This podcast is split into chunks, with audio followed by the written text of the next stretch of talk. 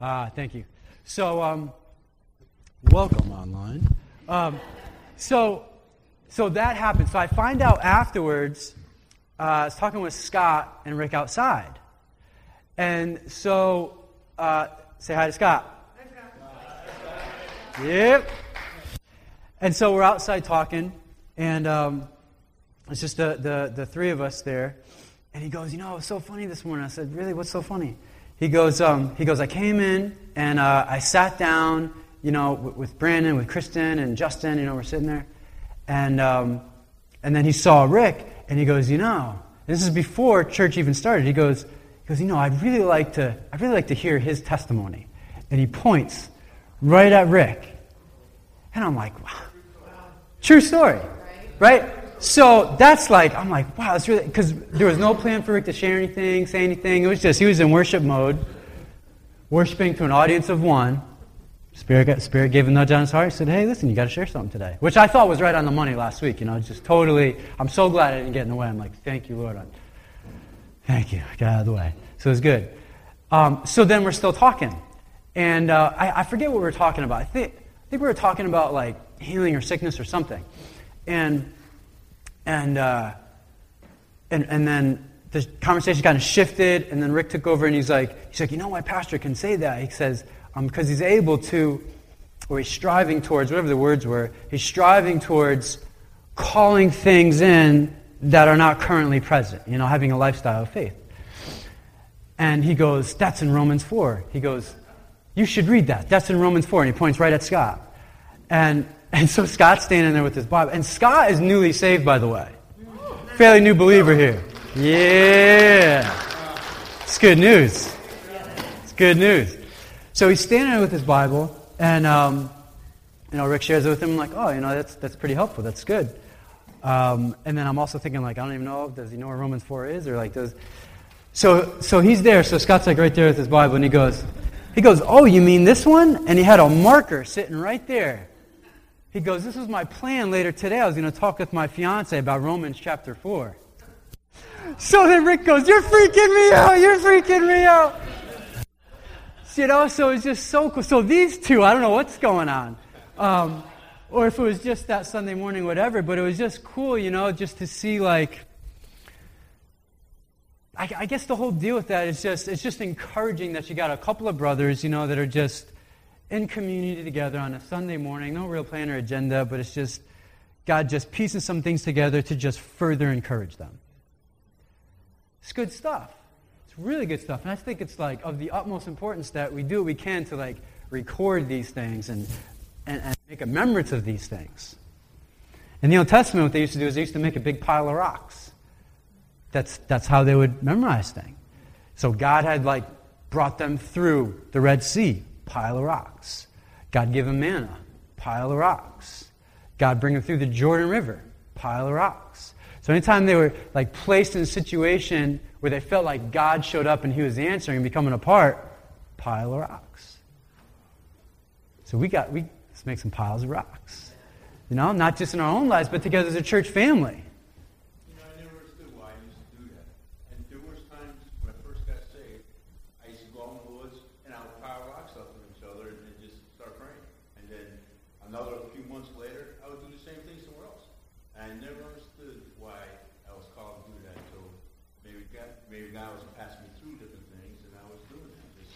Maybe. He was priming you for it. So that's one thing, you know, I was thinking about this week and it was brought to my attention again this week, and I'm like, you know, I want to make sure I do a good job as these little guys get older that in our family we got piles of rocks. Whether it's outside and we're just building a whatever, you know, we're just building a, a fence line, boundary line, or we're building some other weird thing, I don't know, whatever they're into, but we got piles of rocks. And mom and dad be like, yeah, this is when God, and this is when we, and this is when he, this is when you, right? Yeah. Piles of rocks. Yeah.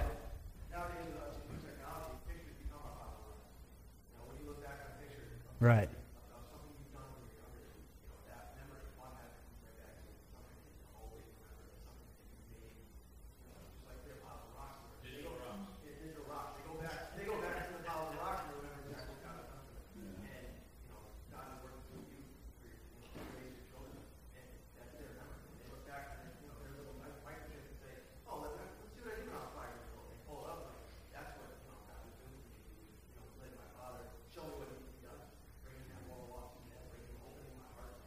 Mm.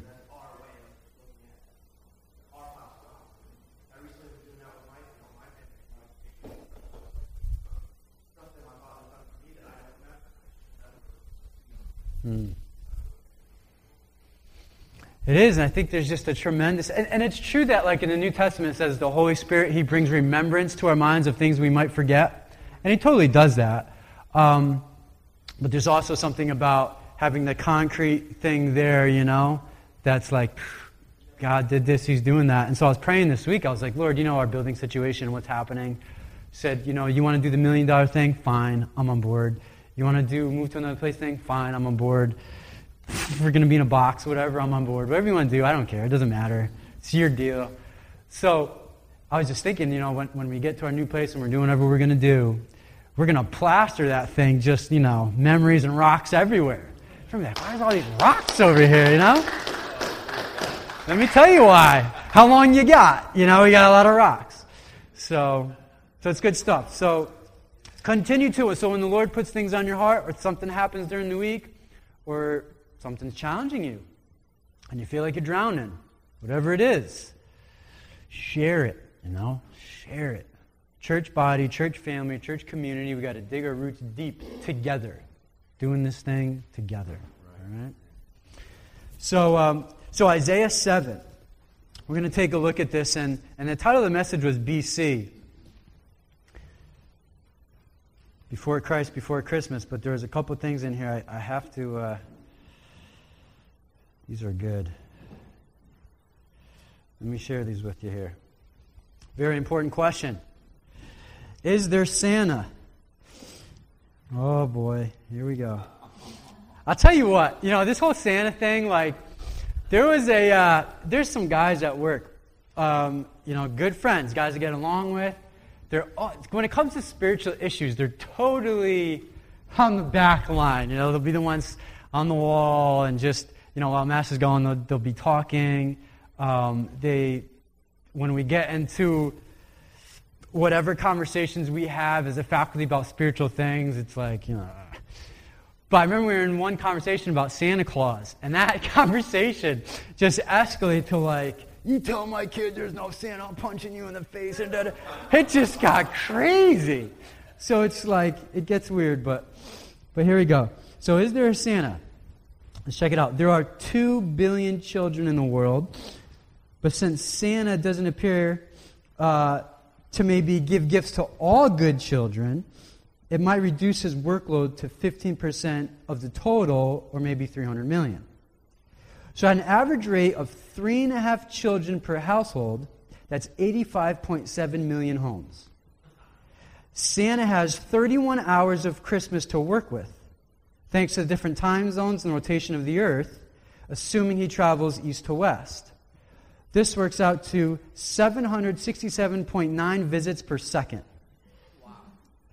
So, for each household with good children, Santa has about one one thousandth of a second to park, hop out of the sleigh, jump down the chimney, fill the stockings, distribute the presents, eat whatever snacks have been left, get back up the chimney, into the sleigh, and onto the next house. So that's just his workload. Here's the next one time distance factor. Assuming that these 91.8 million stops are evenly distributed around the earth, we're talking about 0.78 miles per household, a total trip of 75.5 million miles. Hope he's got frequent flyer stuff. That would be awesome.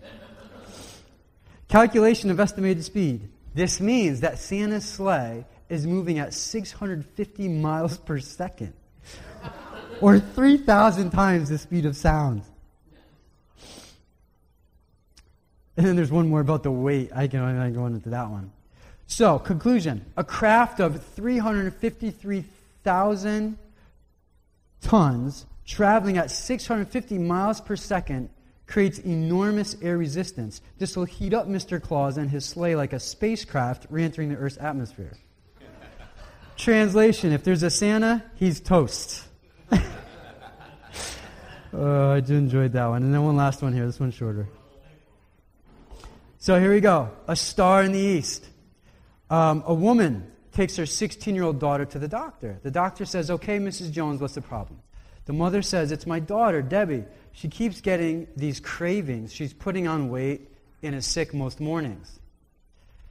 The doctor gives Debbie a good examination, then turns to the mother and says, Well, I don't know how to tell you this, but your, De- but your Debbie is pregnant. About four months would be my guess.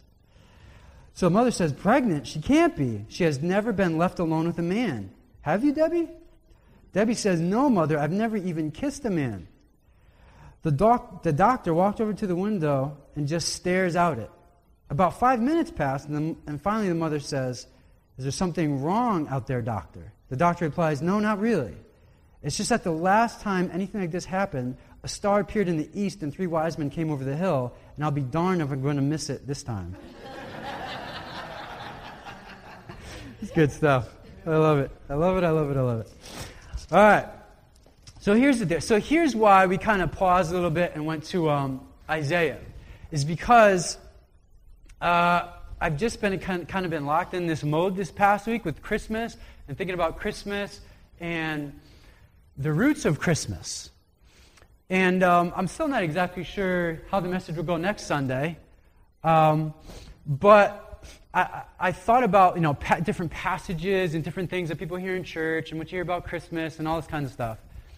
And the first passage you normally hear that comes up and what happens is in Matthew. Austin, you got that slide in Matthew 1? I mean, this is the first reference.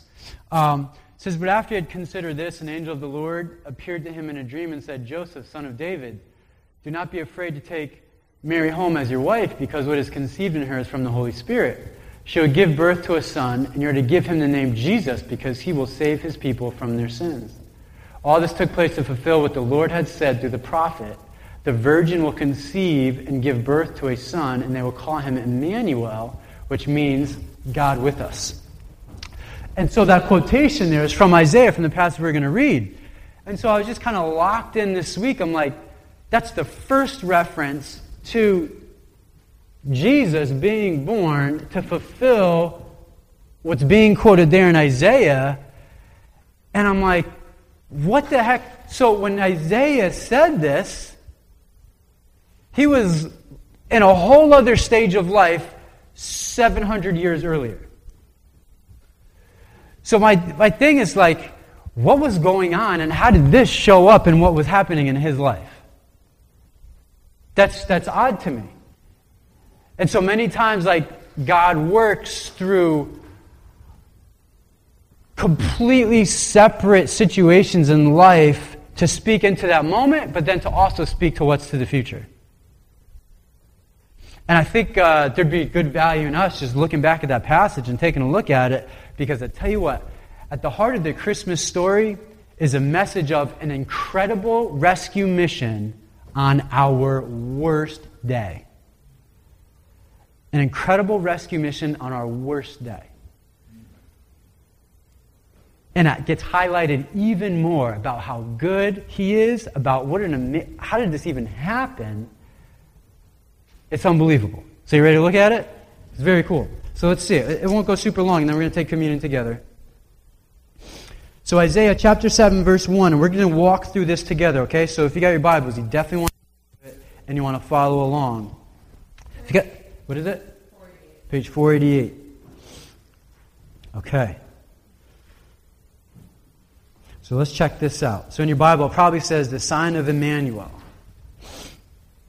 So it says when Ahaz, we're going to get into some names, not a ton, but a few, so don't get lost. So everybody say Ahaz. Ahaz. Ahaz. So he's kind of our main guy here. He is the king at this current time. So at this stage, so before we talk about Emmanuel, God is with us, Jesus Christ, going to be born in a manger, all that, this happens into a scene where Israel itself is divided. They're, they're divided, they're in separate places. And you got a southern kingdom called Judah, and you got a northern one that's called Israel. And this southern one, it's two of the 12 tribes of Jacob. The northern one was the other 10, if you did that math real quick. So you got 10 up here, 2 down here. Israel to the north with the 10, they haven't been doing real good. To the south, Judah, they haven't been doing a whole lot better. So they're not in a great position. And you can kind of tell that because they're split up. So, not a great situation. So, Ahaz, he is a guy who is king of the two bottom ones in Judah. Does that make sense? So, Ahaz, he's king of the bottom two. And just real quick, this guy Ahaz is not like your best guy. In fact, he's a, he's a pretty bad guy. Not a good king. He has not done well. There's been other kings that did well. He's not one of them. So let's see what's going on. So it says, when Ahaz, son of Jotham, probably don't need to remember that part, son of Uzziah, was king of Judah. So just focus on Ahaz, king of Judah. Then we have two other people. King Rezin, he's a king of Syria, like in your Bible might say Aram. So does everybody say King Rezin? Yep, so you got Ahaz and you got Rezin, and then you got this other guy, Pekah. Pekah. So you have Rezin, who's Syria, another country. Pekah, who's like king of those ten northern ones. Okay? So who's the king of the ten northern? Nice job. Who's the king of the two southern? Ahaz, right? And then you have another guy, king of Assyria. Who's that? Rezin, right? So we got our guys. So our three main players. So you got Ahaz. Who are the other two? Rezin and Pikachu. You got it. These are our guys. Okay, so these are the three. So let's see what's going on. Now, now keep in mind also, remember I said Syria, right? So it's like northern Israel and Syria are like talking and hanging out. It's like, it's not a good thing. And Judah's not part of this conversation. So this is going to lead to a problem. So, you have all your guys. They marched up, in verse 1 still, marched up to fight against Jerusalem, but they could not overpower it. Whoa, whoa, whoa, whoa. How are they fighting? What's going on? What led to this fight? Glad you asked. Verse 2. Now, the house of David, that's Judah, okay? House of David was told Aram has allied itself with Ephraim. So the hearts of Ahaz and his people were shaken as the trees of the forest are shaken by the wind. So here's the deal. The deal is, is the king of the ten northern, which is, who's his name? Oh boy. All right, so who's the king of the two southern Judah? We got that one the king of the ten. Pikachu. And then Syria is. We're getting it! We're there. So, Pikachu and Rezin, they have teamed up in not a good way. So, what they did is they said, hey, listen, I'm Pikachu, you're Rezin, and there is a major world power on the scene. Major world power. Assyria. Huge. And they are basically rolling through countries and taking over. In brutal ways, like just brutal. So, northern Israel, who's the king of that? Pikachu. And then Syria, Rezin, they're like, hey, listen, this guy's rolling through. Uh, we, we should get together. There was no like consultation of God and is this a good thing or Hebrew like we're chosen God's people. It was just like, nah, we are scared. Seems to make the most sense that we'll have strength in numbers, so we should partner up. And then they start talking. They say, hey, listen, you know what we should do? We should just invade Judah to the south of us and just take them over and say, hey, listen, you're with us. You don't have a choice. Because either Assyria is going to get you or we're going to get you. So then Ahaz is like, ah, he's scrambling. And then it describes that their hearts were like the trees of the forest, they were shaken by the wind. They're just, whew. that's the way their hearts were. So you see like a leaf blowing in the breeze. They weren't too stable then. They're just blowing. They're in trouble. So this is like a stressful, anxiety feel, filled, completely divided time. The birth of Christmas is coming out of this. So, verse 3 it says, Then the Lord said to Isaiah, there's our guy, Go out, you and your son, Shear Jashub. Julie turned down that name. Got a J in there. Wait till you see his other son's name. It's ridiculous.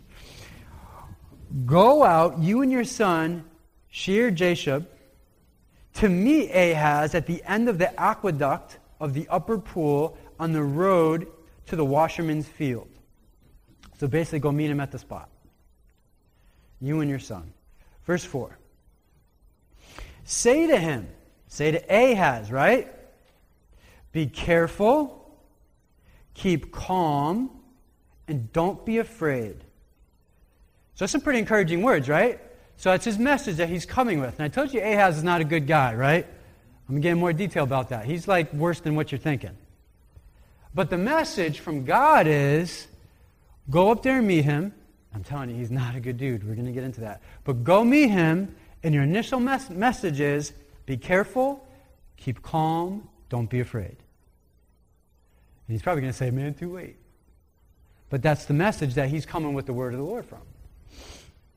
Verse 6, he continues. Oh, sorry, still in verse uh, 5.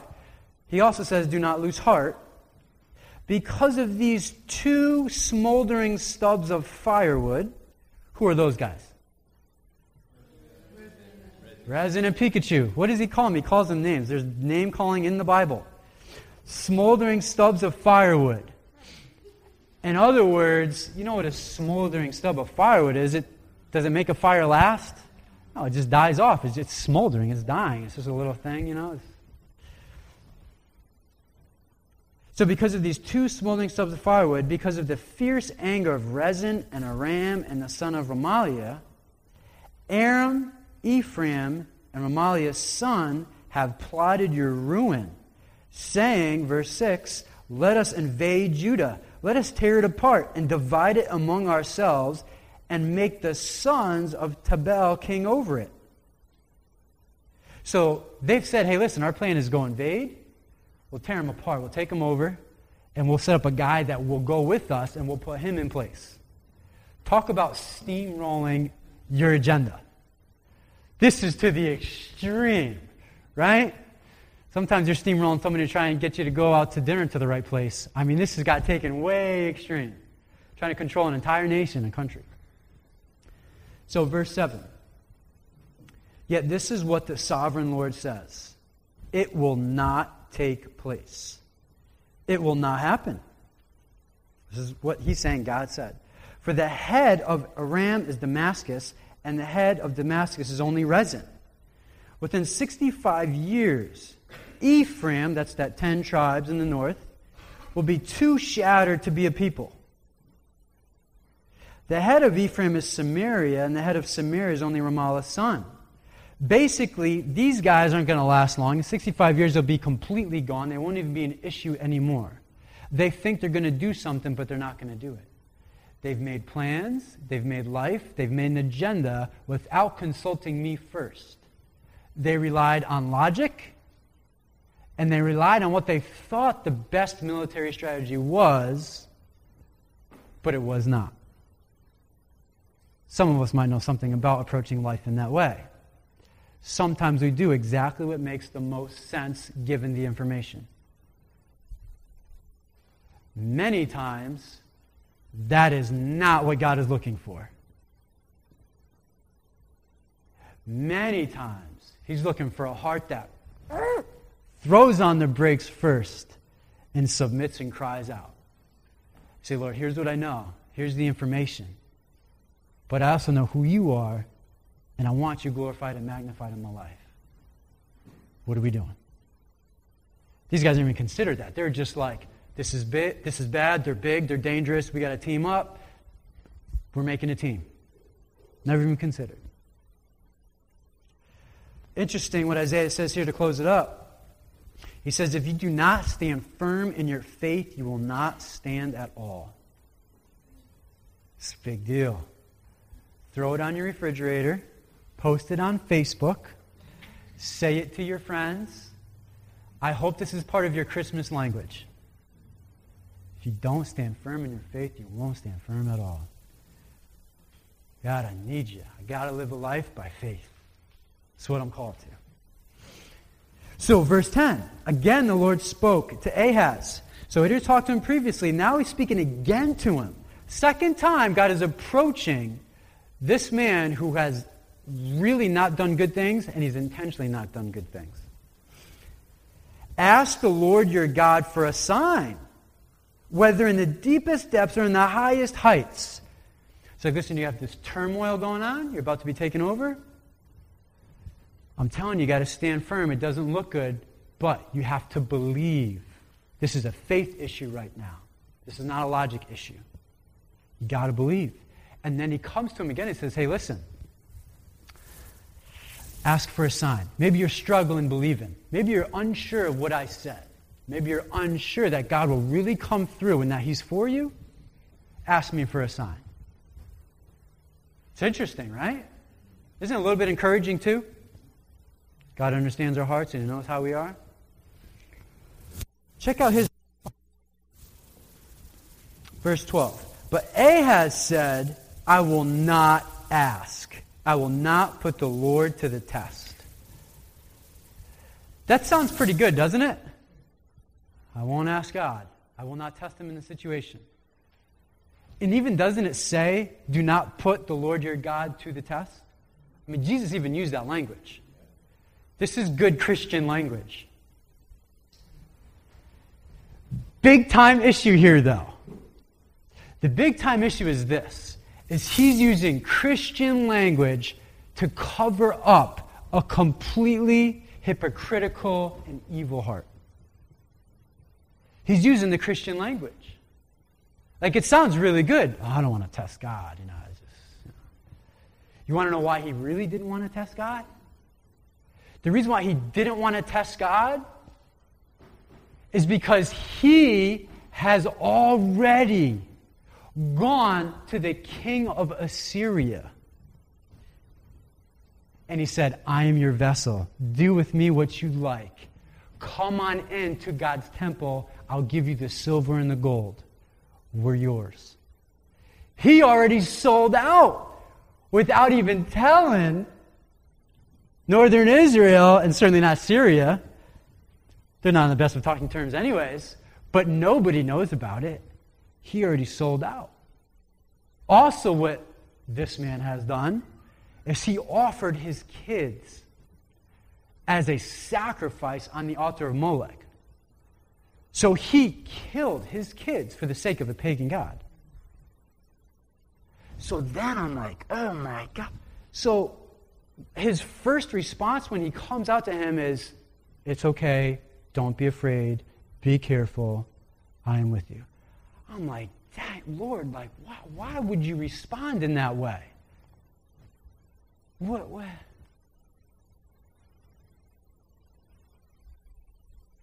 And you have to just know God's heart to know that He is not sparing and looking to spare that nation for the sake of what He has done.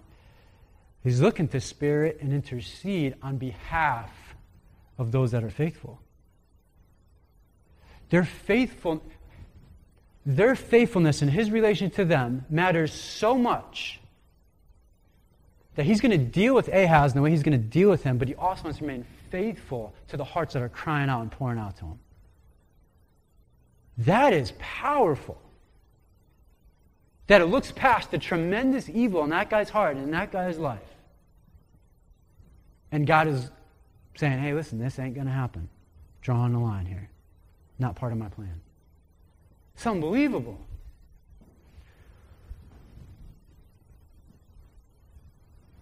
So he made these deals on the side. And he was never honest. We're going to read in a minute. He was never honest and said, Hey, I confess. I made a deal. I went to Assyria. It wasn't right. But now you're saying God is with us. It's not going to happen. I, I want to go that way. I, what do I got to do? Never even went there. Was never even a part. It was, I did my thing. I'm doing it my way. I didn't want to consider God.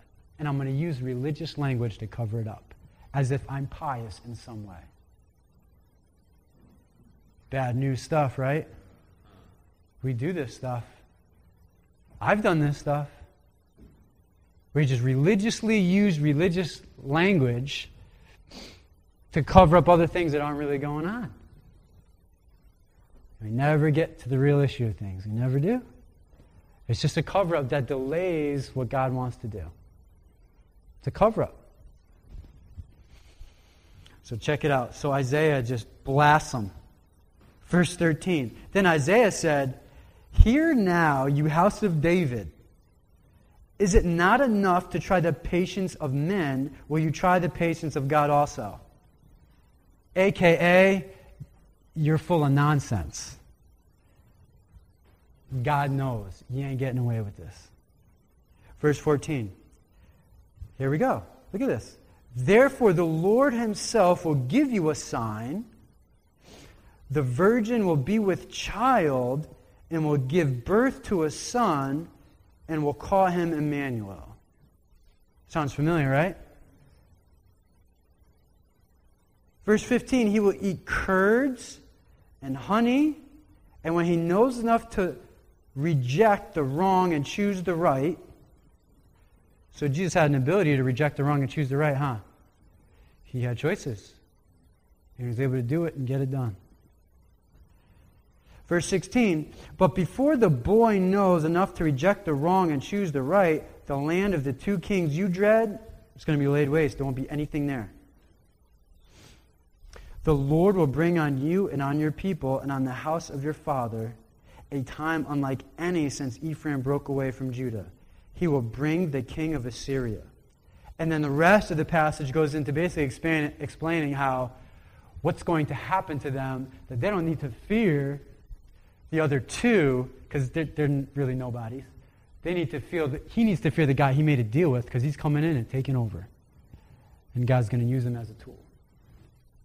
And we read on Christmas morning, you got that Matthew 1 verse again?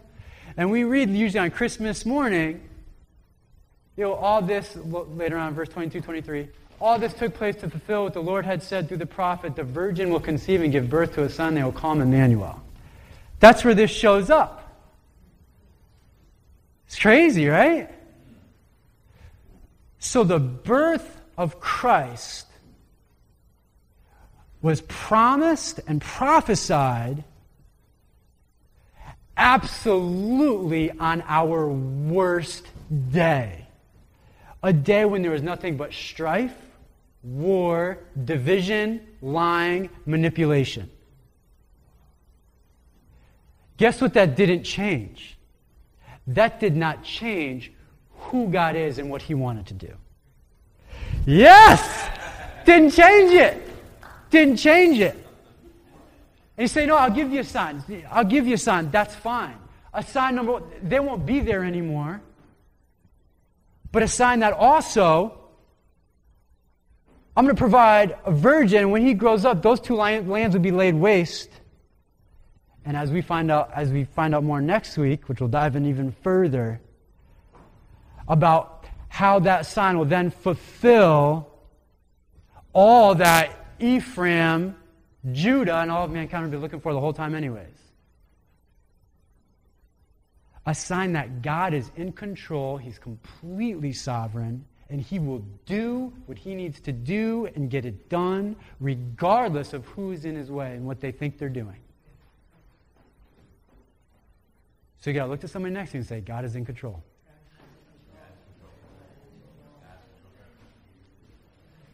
Now, really say it to him. Yeah. We need to be encouraged with that. We need to be encouraged with that. Some people use the God is in control thing as a license to just live and say and do anything that they want to do. Yeah, wrong thing. God is in control, that's incredibly encouraging for the Christian because He's our faith, our hope, and our glory of our life. and we feel like He's said things to us, and we feel like we've prayed things to Him, that sometimes there's a gap, or there's things that haven't made sense. He is in control, and He is good, and He will be faithful. That's what Christmas is about. He is good, He is in control, and He is faithful. And what Isaiah said is if you don't stand firm in that faith, you are not standing. You will know all about that life of your heart being just taken by the wind like a leaf. And guys, we got the Holy Spirit to anchor us and set us secure. It's really good news. Really good news. And so, Christmas is just a story about, man, hope and restoration and about a God that is fully in control. And he decided to prophesy in the middle of just chaos and craziness. And I don't know what people bring in here today or it is currently going on. Your life might be going okay and fairly peaceful. That's a huge amen. Keep it rolling. And if it's not, that's okay too. Because there is a God who is in control and will be faithful to his children. We've been promised that. We've been promised to live a life inside of Jesus, not of ourselves. So we're not just left to our own devices and our own way of doing things. And He is the best at restoration and redeeming things that were lost, things that seem like lost causes. Things that just seem like, I don't know how this is going to happen. Perfect. Uh, that's the, exactly the moments that he's looking for to speak life into. But he's looking for the Christians to stand up in faith in those moments and say, God is good and he's faithful. He's going to come through on this. He's going to do it. How do you know? Because he's my father. Well, how do you know? I got a pile of rocks. Let me tell you about it. He's good and he is faithful. His son was just a sign of that. And that birth was just the beginning. The cross is where it really culminated. That's what all that He Made Away in a Manger song is about. That's an awesome song, by the way. But Christmas is good news. It's really good news. God can be trusted. He's not going to abandon his people. He won't abandon us. And sometimes that just like needs to be said from our mouths and from those around us. Because if we're all honest about it, at some point in time, we're like, we're in gaps of what we think and what we feel like God should be doing, but it's not really happening. And sometimes it's just a gap. And it's not called to be perilous times within the gap. It means that God is true and He's faithful, and there will be provision in the process, and He'll set us up for what's greater. It's just a fundamental issue of the Christian life. We've got to stand firm in that faith. So much hope and so much goodness filled in Christmas. Just in the announcement of a virgin coming. It's amazing. And then we're going to go next week. We're going to talk about like 8 and 9 a little bit. We'll pick out some pieces there because some other just really cool stuff in there. But looking at the roots of Christmas, I think just has tremendous amount of value. I could, I, I could see a God that could like make a way for people to be saved and helped on a good day where they're mostly getting along and they're mostly behaving and kind of doing a good job. That just makes more sense in my mind. It makes almost no sense to get his, his, his Hebrew kids are just fighting and lying and sh- just sinning unbelievably. And he chooses to speak into that moment. Says, Yeah, I know it's happening, but I got a voice that's going to speak the truth. And he's going to be faithful. And I'm looking for those that are going to stand on faith. So I hope you guys, like, we're ready to stand on faith. Because if we don't stand on it, we got nothing to stand on. Got nothing to stand on. And it is risky, and there is a lot of unknowns. And many times, you will bring up amazingly awesome questions that have really crappy answers a lot of times. That's a good place to be. It's a good place to be. That's when he has a chance to show up. Did you want to share something before we do communion?